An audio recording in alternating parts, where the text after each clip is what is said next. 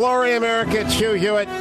That music means it's the last radio hour of the week, and that means it's time for the Hillsdale Dialogue. Each week at this time, I am joined by Dr. Larry Arnn, president of Hillsdale College, or one of his able colleagues. Dr. Matt Spalding has been with us the last three weeks, but Dr. Arnn is back from his extended sail, his voyage around the Baltic, probably with Hillsdale College supporters. All things Hillsdale available at hillsdale.edu. All of these conversations dating back to 2013, I believe, available at hugh4hillsdale.com. Dr. Arnn, welcome home. You are home, I assume. Are you in Michigan or inside the Beltway? I'm in Michigan, and I, I think it's right, my first time back on Hugh Hewitt, to confess that I have been colluding with the Russians. yes, you have. You've been spending money there, haven't you? I have been. Uh, I do discover last time I was there, everybody loved Putin. Uh, this you know, what does everybody mean? It means when you're in Russia, you maybe talk to 15 or 20 Russians. Uh, this time, nobody liked Putin. They, oh. Yeah, and there's a very touching thing by a tour guide lady who is an architecture professor, retired, very talented woman. And she said, "Be careful; she she's going to get picked up if they can figure out who she is." And notice I didn't say her name. Yeah. And uh, and she uh, said, "Yeah, I'm afraid we're you know we're going to go back to all of that, and the economy is better now, but all of that. If you're old enough to remember that, you you know how terrible that is."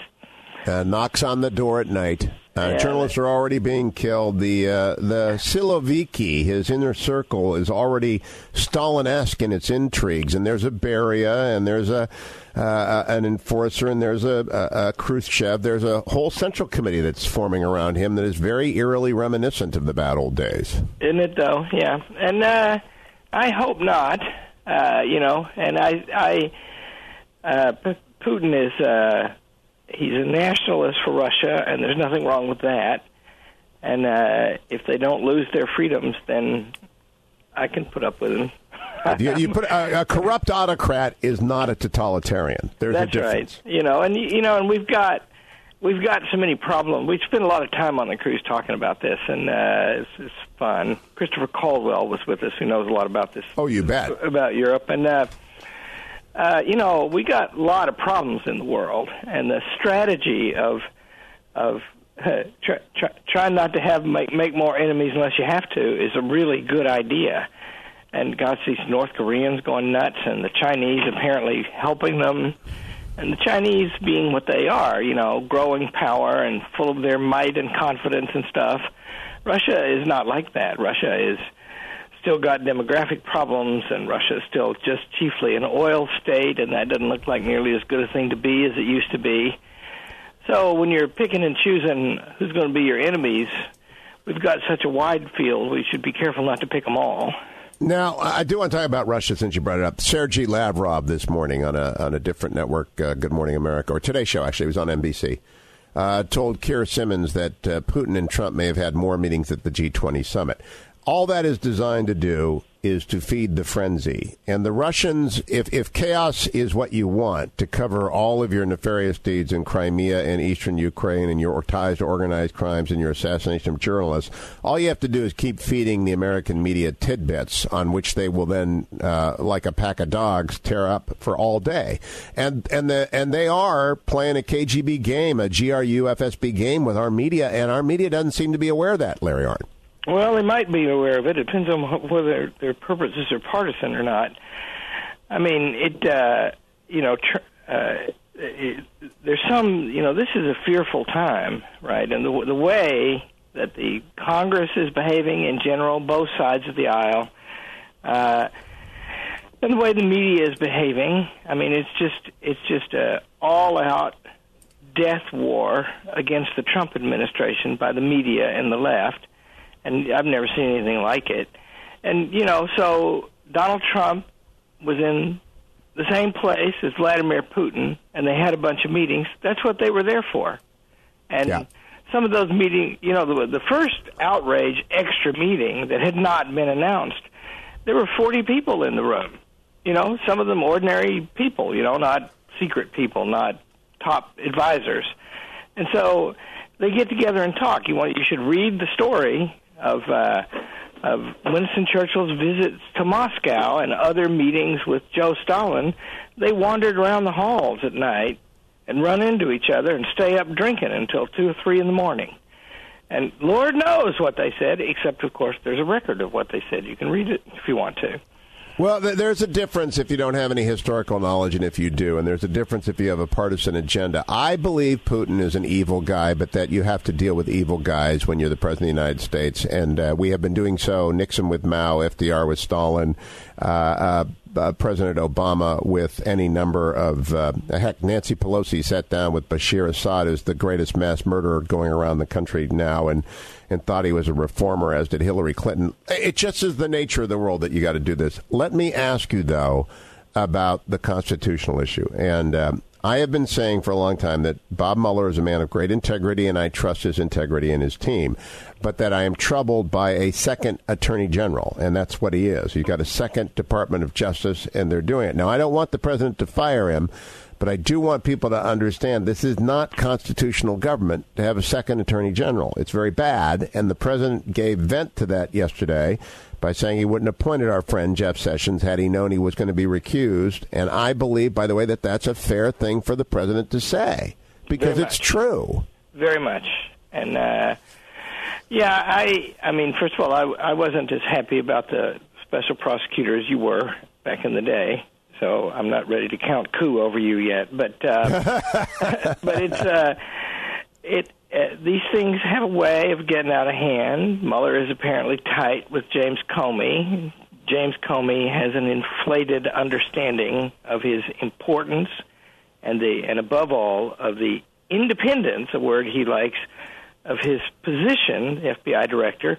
Whereas if really the cops are independent of the political authorities, then you have a police state. That's what we're talking about in Russia. So, so I, I fear all of that. I do think that uh, if you're going to be appointed a cabinet post, you need to tell them everything, and they they have a right to know everything. People should go to understand how you comport yourself around stuff like that. Go read the very great book, but also there are various accounts of it on the internet of something called Rumsfeld's Rules, which is something Don Rumsfeld, who's you know one of the greatest of our modern public servants and should have been president of the United States, almost was, almost picked by Reagan to be his vice president. And he wrote out rules about how you do those jobs, right? And you and all of the rules emanate from the place that one person is elected and therefore is the representative of the sovereignty of the people of the United States and you work for him. And even when you're interviewing with the people, his interest let us say, the interest in, in the success in his administration is much more important than you getting a job. And I'll tell you, I, you know, I'm, I'm not criticizing anybody in particular here, but I was interviewed for one of those jobs of late, and I, you know, I didn't want the job very much, and I told them that, but I gave them a long list of reasons why it'd be a foolish thing to appoint me, just so they knew, and I, I didn't make up any ones that I know that I think would cause them trouble if they appointed me. And then they said, "Well, if we ask you, will you do it?" And I said, "Sure." It's like conscription, right? yes, it is. Know, I said, uh, "Yeah, but you know, full disclosure, right? I'm a useless dog, and I probably wouldn't be any good." And or I what, bite. Or yep. whatever else I said, and that. So a lot of this, you know, is stems from that thing because the point is what uh, now the worst thing I see from reading the papers while I'm gone. The worst thing is there was a meeting with Donald Trump Jr. where the Russians offered some dirt on Hillary Clinton. Now, and there's a poll this morning that says that people don't like that. 60% of the people don't like that. I don't trust those polls. I don't trust any polls right now because if you can't trust the front page, how can you tr- trust the poll inspired by the media? But anyway, so let's say that he gave them, they gave him some dirt on Hillary Clinton. Well, either it's true or it's not true. And if it's true, maybe it ought to be known. And Yep. the source of it doesn't affect the validity of it. And I don't think there's any evidence that anything was given to them that they used. But gosh, if you're running for president against against Hillary Clinton and you read the stories about the fundraising of the Clinton Foundation, about half a million dollar speaking fees and million dollar speaking fees, you know, that's a lot of money. and and uh, and then you read those stories, then you think some foreign governments might know some stuff, and uh, and so they're running, and, and she's accusing him of every dirty deed. So if you're just gathering facts, it looks to me like you can gather them. Uh, and, and when we come back from break, we'll continue to talk about that and how one ought to go about gathering them. I'm pose the question to uh, Dr. Arnn whether President Trump ought to be done with Sessions, Rosenstein, and Mueller in a swoop and reset the Department of Justice. Stay tuned. It's the Hugh Hewitt Show.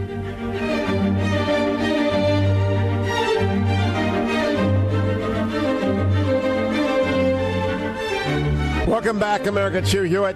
That music means it's time for the Hillsdale Dialogue. Dr. Larry Arnn, president of Hillsdale College, is my guest as he is most weeks. All of our conversations, dating back to when we began with Homer many years ago and marched through Western civilization, are collected at HughforHillsdale.com. Nowadays, we tend to spend more time on current political events as they are so immediate and important.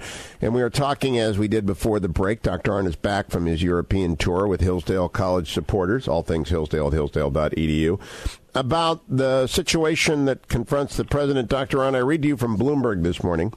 FBI investigators and others are looking at Russian purchases of apartments in Trump buildings. Trump's involvement in a controversial Soho development in New York with Russian associates, the 2013 Miss Universe pageant in Moscow, and Trump's sale of a Florida mansion to a Russian oligarch in 2008, close quote. Now, that could be untrue. That's an unnamed source. It could be an FBI uh, grudge-carrying Comey supporter. Could be anything. But the president's exercised about it because he believes this was supposed to be a, an investigation of Russian collusion, and there isn't any. And he is tempted, I think, to fire Robert Mueller, and with him, the Attorney General and the Deputy Attorney General, and bring in someone like Mike Luttig and reset the Department of Justice.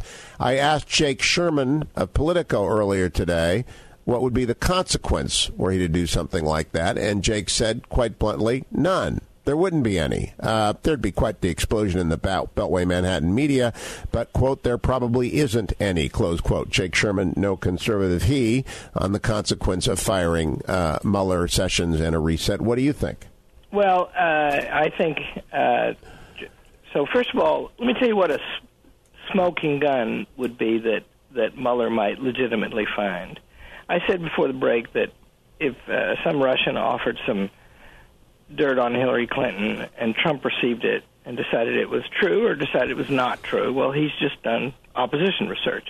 If Trump promised them something that wouldn't be in the interest of the United States on event of being elected, that would be very improper. And so Comey might find something like that. I don't know how he would, and I would be astonished if any such thing existed. But, and there's no evidence of that right now, of which I know, but that's something for him to look for under the terms of his original appointment. Um, whereas if he's going to go investigate the entire life of Donald Trump and all of his associates, what you said before is that we've got a new Justice Department working, and it's not working for the president. And think of the danger of the situation in which we're we are right now. Uh, the, the government is deeply divided. A House and a Senate is uh, controlled by a party that is pledged to overturn and repeal and replace Obamacare. So far, cannot pass a bill about that. Every kind of charge is going on everywhere, and yet, in the meantime, the government's supposed to function.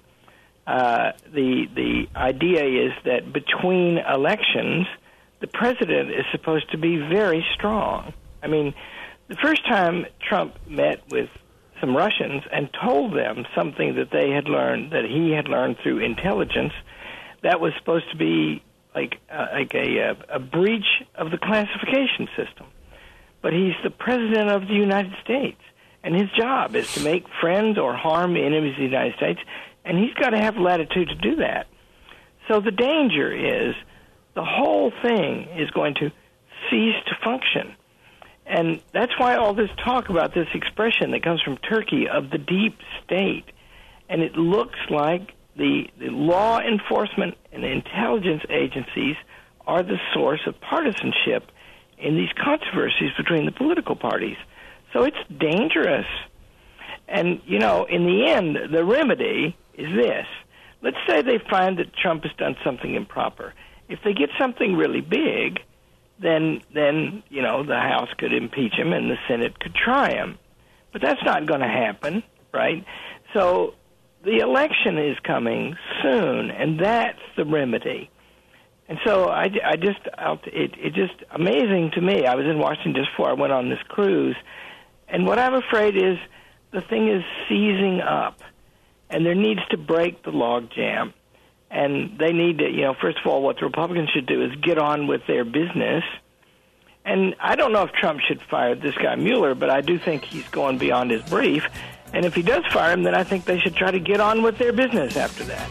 That would require uh, uh, four Republican senators, two of them, Rand Paul and Mike Lee, conservatives, to change their mind and start passing Obamacare repeal and replace. I'll talk with Dr. Larry Arnn about that after the break. Stay tuned, America. It's the Hugh Hewitt Show.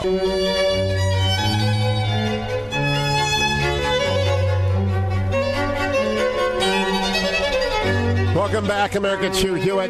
Dr. Larry Arnn is my guest, president of Hillsdale College. All things Hillsdale available at hillsdale.edu. All of our conversation dating back many years collected at hugh4hillsdale.com. You can binge listen as we march through Western civilization and the current events of the day.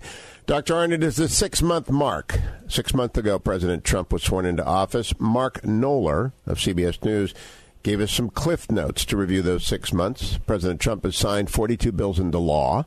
He has made remarks and speeches on 258 occasions. He signed 30 executive orders. He has held 13 news conferences, only one of which was solo. He has visited 16 of these United States, uh, most often Florida, eight trips there. We do not include D.C., Maryland, and Virginia in that count. He's made three trips abroad. He's visited eight countries, only been to Camp David once. He's had 33 rounds of golf, or at least been to golf clubs 33 times. He's met with 54 different foreign leaders, some of them more than once. He's been on Air Force One 60 times, Marine One 59 times. He's granted 48 media interviews, most of those going to the Fox News Channel 13. The unemployment rate when he took office was 4.8%. It is 4.4% today. The national debt has actually gone down. It was 19.947 trillion when he took office. It is 19.844 trillion today.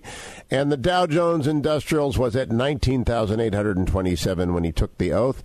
It is at 21,640 today. What do you make of his 6 months? He's a very active guy, isn't he? Yes, he is. He, he uh I I came to believe during the course of the campaign and, and you know anybody who's who's studied American politics as long as I have, and who holds by the Constitution as long as I have, and says that he was a Trump supporter for the first day has just got to be a liar.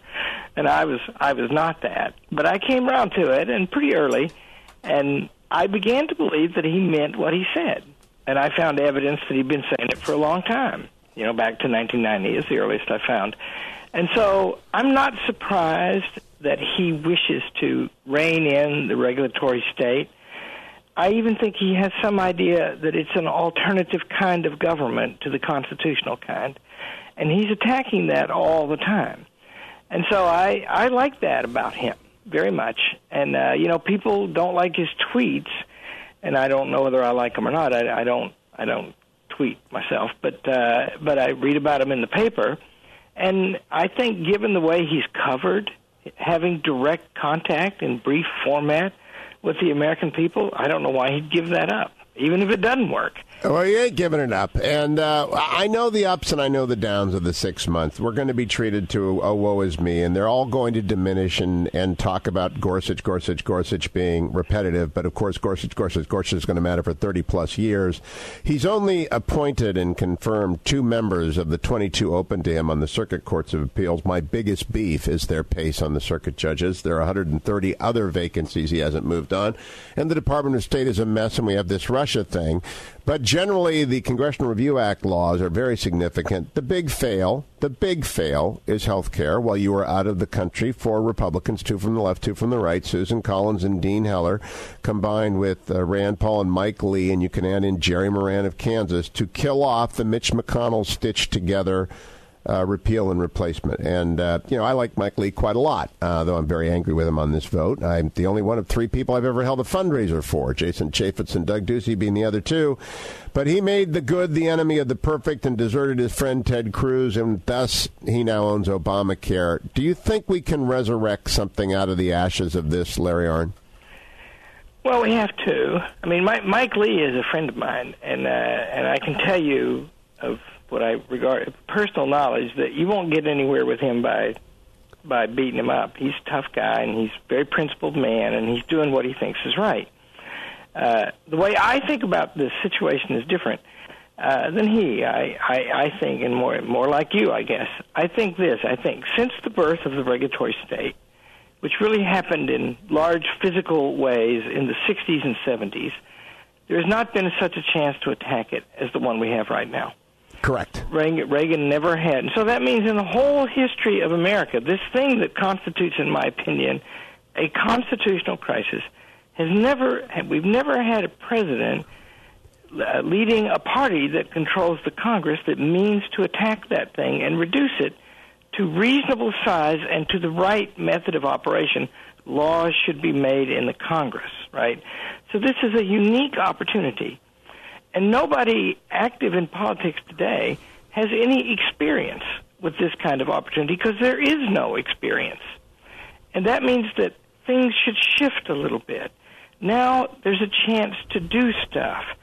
And the questions that arise when there's a chance to do stuff are different than the questions that arise when you're in the opposition.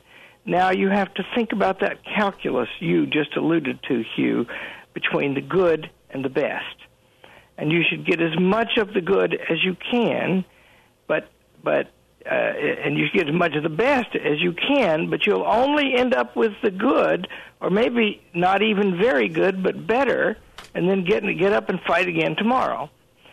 And I'll, I'll say another thing: this is not over yet, and it's it's it's not unlikely that uh, you know Ted Cruz did some very helpful things last week, and I yes I was, he did. I was yes, so proud of him, and gosh, he's a brilliant guy, and and uh, I bet you know I voted for him. You know I've I've become known as a Trump guy, but I voted for him in Michigan in the primary, and I'm proud that I did it. Right, and and he did something creative and good, and it may be that what Mike Lee is doing is he's negotiating with those moderates you know, Portman and Murkowski and those people, because he asked the obvious question, why should I be the one to surrender? Why don't they surrender? And the judgment will come at the end, right? Because if this fails, they all bear a heavy responsibility. Uh, I, I encourage people to read the column this morning in the Wall Street Journal of the great Kimberly Strassel, who who writes about you know, there's the point is, you know, I was in Washington before I went abroad, and somebody said, "Are you for this bill, whatever form it was in?" And I said, "Yeah, I am." And they said, "But what about this and what about that?" And I said, "Yeah, okay, I didn't know about those things." And they said, "You didn't know?" And I said, "I said no." And they said, "Have you read the bill?" And I said, "No." And they said, "You know, I'm not in the Senate or the House." And they said, "How do you know you're for it?" And I said, "Everybody tells me." that it's better than Obamacare. Is it? You know, I was talking to a bunch of congressmen who were voting against it. I said, "Is it better than Obamacare?" And they said, "Yes." And I said, "Yes." Significantly? And they said, "Yes." Yes. And I said, I'm for it.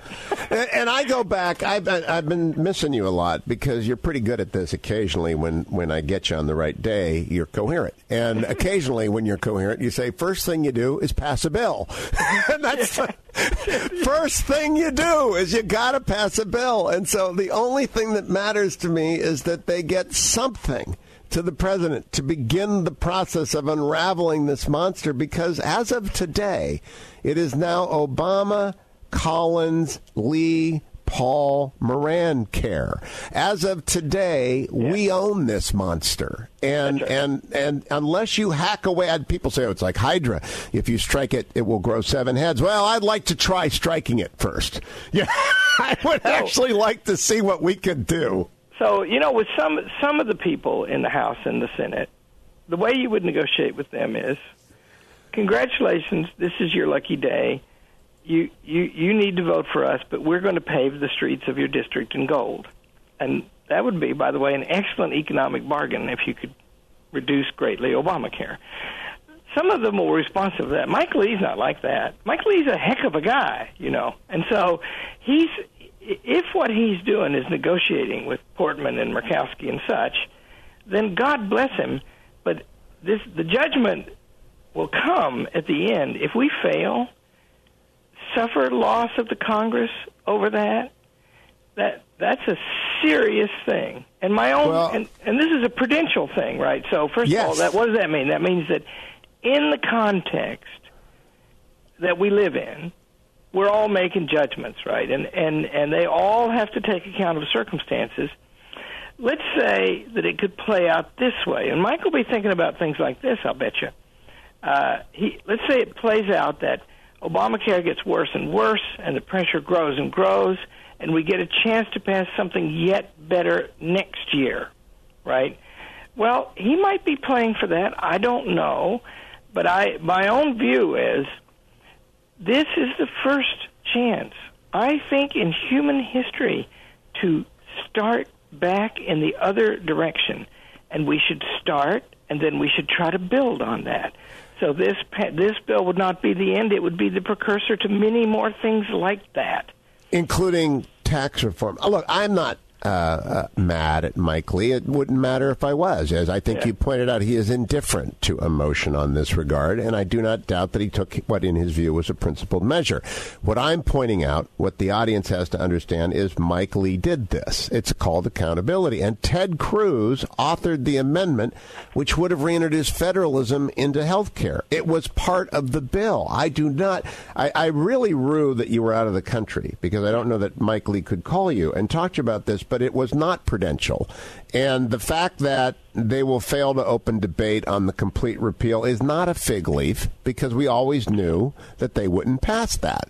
And so it, it is it is about prudence, Dr. Arnn, in the final analysis.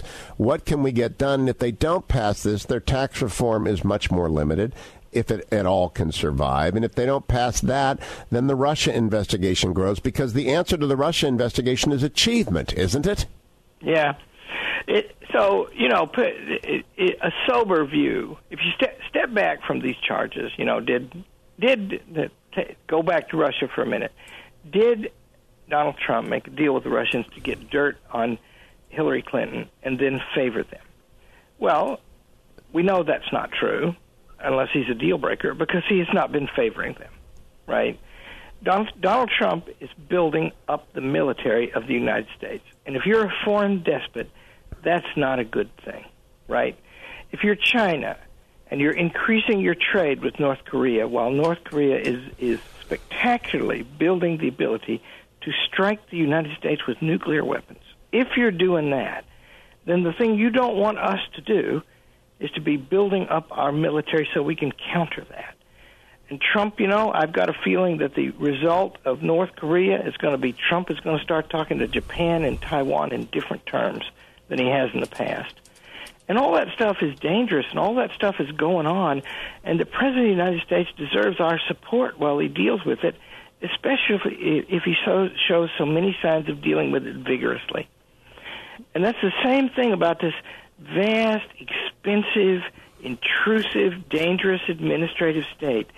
Every step that can be taken back toward constitutional government should be taken proclaimed a victory, and then another one taken after Another that. one, another one. We'll be right back to talk about another step you should take this weekend to see the movie Dunkirk with Dr. Larry Arnn. No better person to talk about Dunkirk with than him.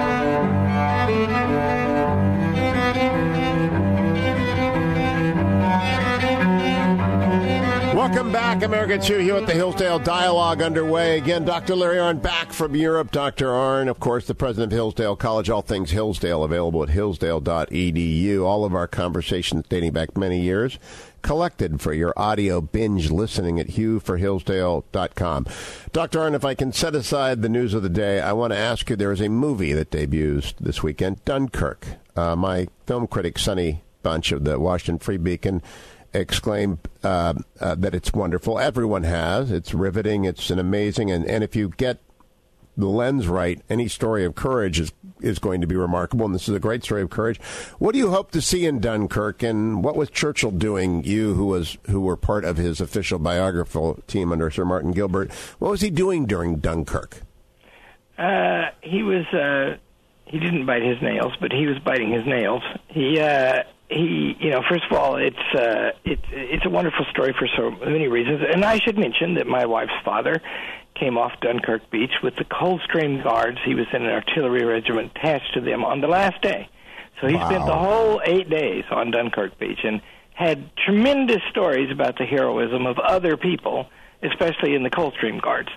He never talked about himself. But what what you know, the story is so great for so many reasons, but one of them is is that uh it was a free people rising up, right? They didn't know. They they thought. You know, Churchill later said in a really wonderful speech about the thing. There were about 400,000 British and French soldiers gathered on that beach, and they had been cut off up in Belgium by the Sickle Cut, led by Guderian and Rommel. And the French, most of the French army, and they, it was so confused, orders didn't matter the French army mostly started gravitating toward Paris, and they separated, and the British army turned for the sea. And they ended up down there at Dunkirk, and there was a heroic defense up to the north at Calais, where they lost almost every soldier, including the very brave Major Nicholson, fought to the death to give them time to get those guys off. And then getting them off, a great large part of that was accomplished by people hearing on the radio there was a need and just setting off toward the war across the English Channel in their boats. And, it not big boats, small boats. every kind, every no, it, it, whatever was the biggest boat you could lay your hands on, and so just make a picture of a fishing harbor, right? You know, you've been to many of them on the coast, anywhere, right? And think what kind of boats are sitting around there. Not military boats, right? Whatever they were, they just got in and they all went. And they got over there and they were under fire. A lot of them were sunk or killed or both. And uh, and they brought almost all of the 400,000 back and none of their heavy weapons.